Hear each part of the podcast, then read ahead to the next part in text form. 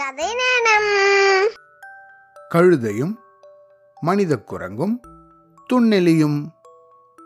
மனித குரங்குன்னா சிம்பன்சி. துண்ணெலி அப்படின்னா மோல் அப்படின்னு ஒரு அனிமல். அது குட்டியா எலி மாதிரி இருக்கும். சரியா? உதகமண்டலம் பக்கத்தில் மேட்டுப்பாளையம் அப்படின்னு ஒரு ஊர் இருக்கு.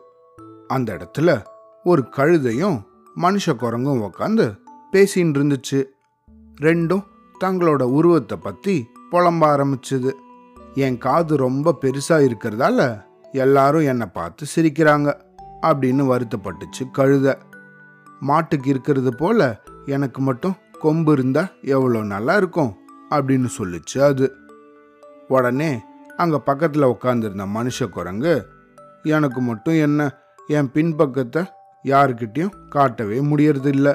நிறைய போல எனக்கும் அழகான வால் இருந்தா எவ்வளோ நல்லா இருந்திருக்கும் அப்படின்னு சொல்லிச்சு அந்த மனுஷ குரங்கு இந்த மாதிரி இந்த ரெண்டும் தங்களுக்கு இருக்கிற குறைகளை பத்தியே பேசிட்டு இருந்துச்சு.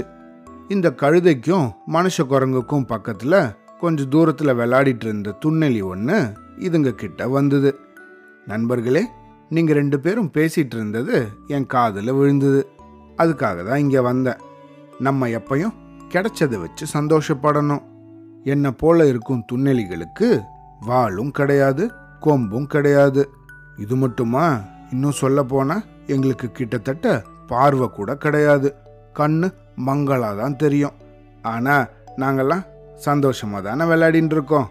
அது போல நீங்களும் உங்ககிட்ட இருக்கிறத வச்சு சந்தோஷமா இருக்கணும். இது போல வருத்தப்படக்கூடாது. வருத்தப்பட்டீங்கன்னா எப்பயும் வருத்தமாக தான் இருக்கணும். அதனால இந்த மாதிரி புலம்புறதை விட்டுட்டு சந்தோஷமா இருந்து பாருங்க அப்படின்னு சொல்லிட்டு தன்னோட நண்பர்களோட விளையாட போயிடுச்சு அந்த துண்ணெலி இந்த கதையிலேருந்து நம்ம என்ன தெரிஞ்சுக்கணும்?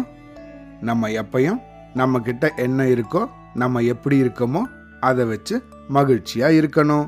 இல்லாததை நினைச்சு நம்ம வருத்தப்படக்கூடாது. சரியா? அவ்வளோதான்.